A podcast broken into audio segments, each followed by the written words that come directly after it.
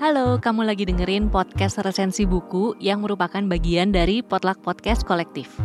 Di episode ini, kamu akan dengerin resensi buku dari teman-teman yang berpartisipasi di kompetisi podcast resensi buku 3. Kompetisi ini berkolaborasi dengan tujuh penerbit, yaitu Gramedia Pustaka Utama, Kepustakaan Populer Gramedia, Penerbit Haru, Buku Mojok, Penerbit Mizan, Bentang Pustaka, dan Gagas Media, dan juga berkolaborasi dengan Inti Megah Suara Indonesia. Selamat mendengarkan. Halo semua, perkenalkan namaku Beatrice. Sebagai pembaca, aku akan menyampaikan resensi termasuk pengalaman membacaku dari sebuah buku nonfiksi pengembangan diri yang berjudul Emotional Blackmail, ditulis oleh psikolog berasal dari Taiwan bernama Chow Mutsu. Buku Emotional Blackmail telah diterbitkan oleh penerbit Haru pada bulan November tahun 2021 dan diterjemahkan ke dalam bahasa Indonesia oleh Sandy Yo.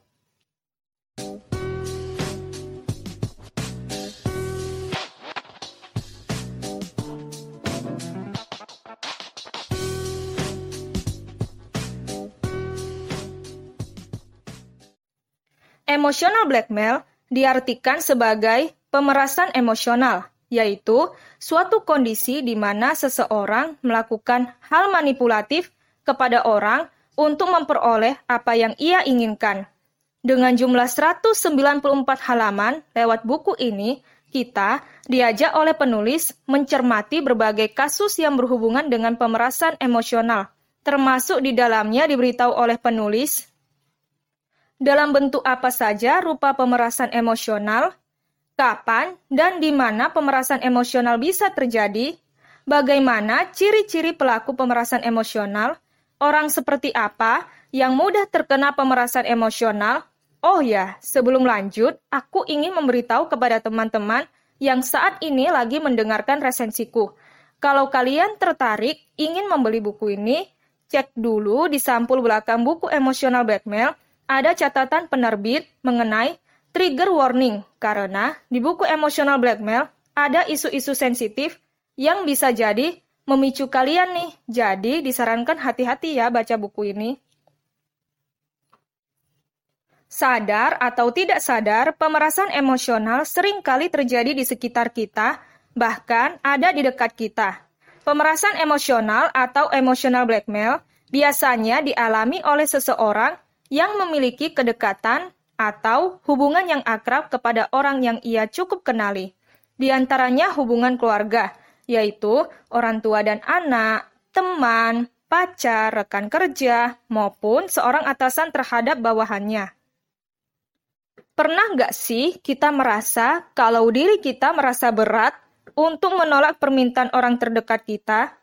Apa yang terjadi jika kita menolak permintaan tersebut? Pastinya hal ini pernah dan sering kali kita pikirkan atau lewat dalam benak kita.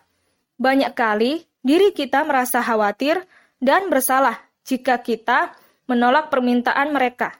Lalu, coba deh tanyakan kepada diri kalian saat ini, apakah hidupku ini selalu untuk memuaskan orang lain?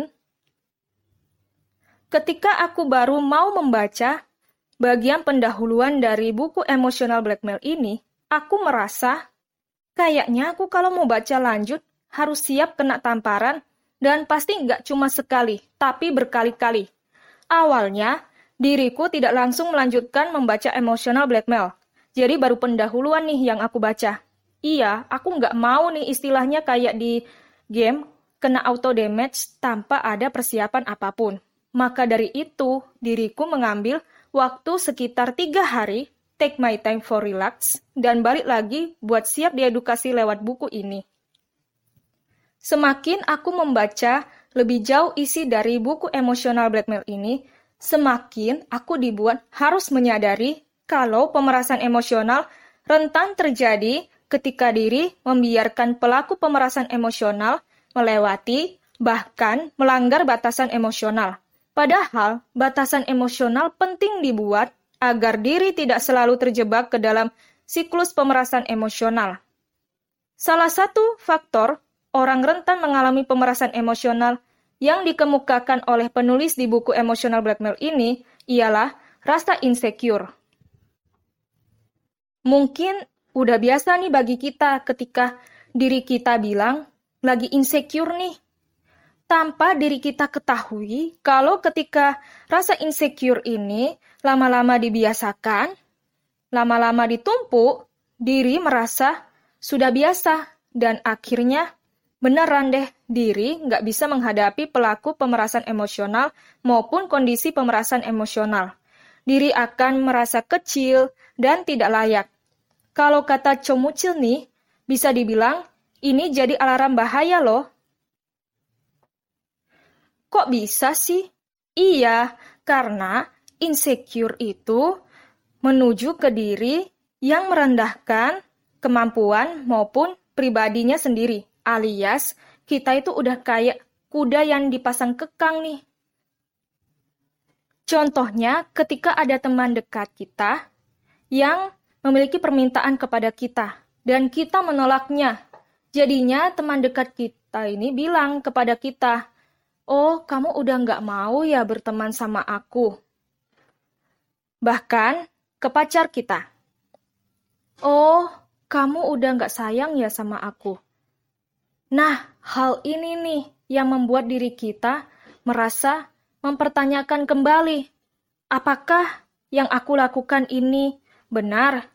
Perasaanku kali yang salah.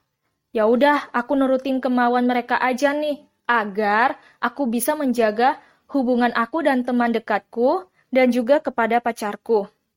Padahal hal ini tuh salah kalau kata penulis Chomuche. Jadi, timbullah rasa bersalah dan kita merasa diri kita itu tidak aman. Menurutku, budaya nunut dan gak enakan juga disinggung dalam buku Emotional Blackmail. Contohnya seperti yang aku sudah bilang tadi. Dan hal ini itu masih relevan terjadi di Indonesia. Gak baik kalau kita itu terus menjadi seorang yes man. Ada kalanya kita itu pingin dilihat orang itu sebagai orang baik demi mendapatkan validasi dari orang. Demi agar kita merasa kalau diri kita itu berharga, kalau dapat pengakuan dari orang lain.